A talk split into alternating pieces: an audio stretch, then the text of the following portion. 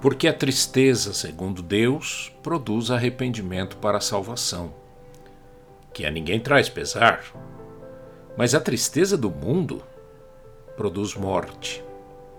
É preciso, antes de mais nada, fazer a seguinte pergunta: a tristeza que eu sinto é fruto dos meus erros ou é por ver a situação do mundo? Faz toda a diferença descobrir essa verdade.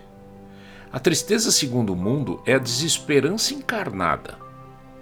Já a tristeza, segundo Deus, é a que nos chama a atenção para o arrependimento. Uma não tem nada a ver com a outra. Se pecarmos contra Deus, Ele nos fará saber que estamos errados. Se ouvirmos e nos arrependermos, teremos a vida e a alegria da salvação. Mas se não ouvirmos, só nos restará a frieza da morte.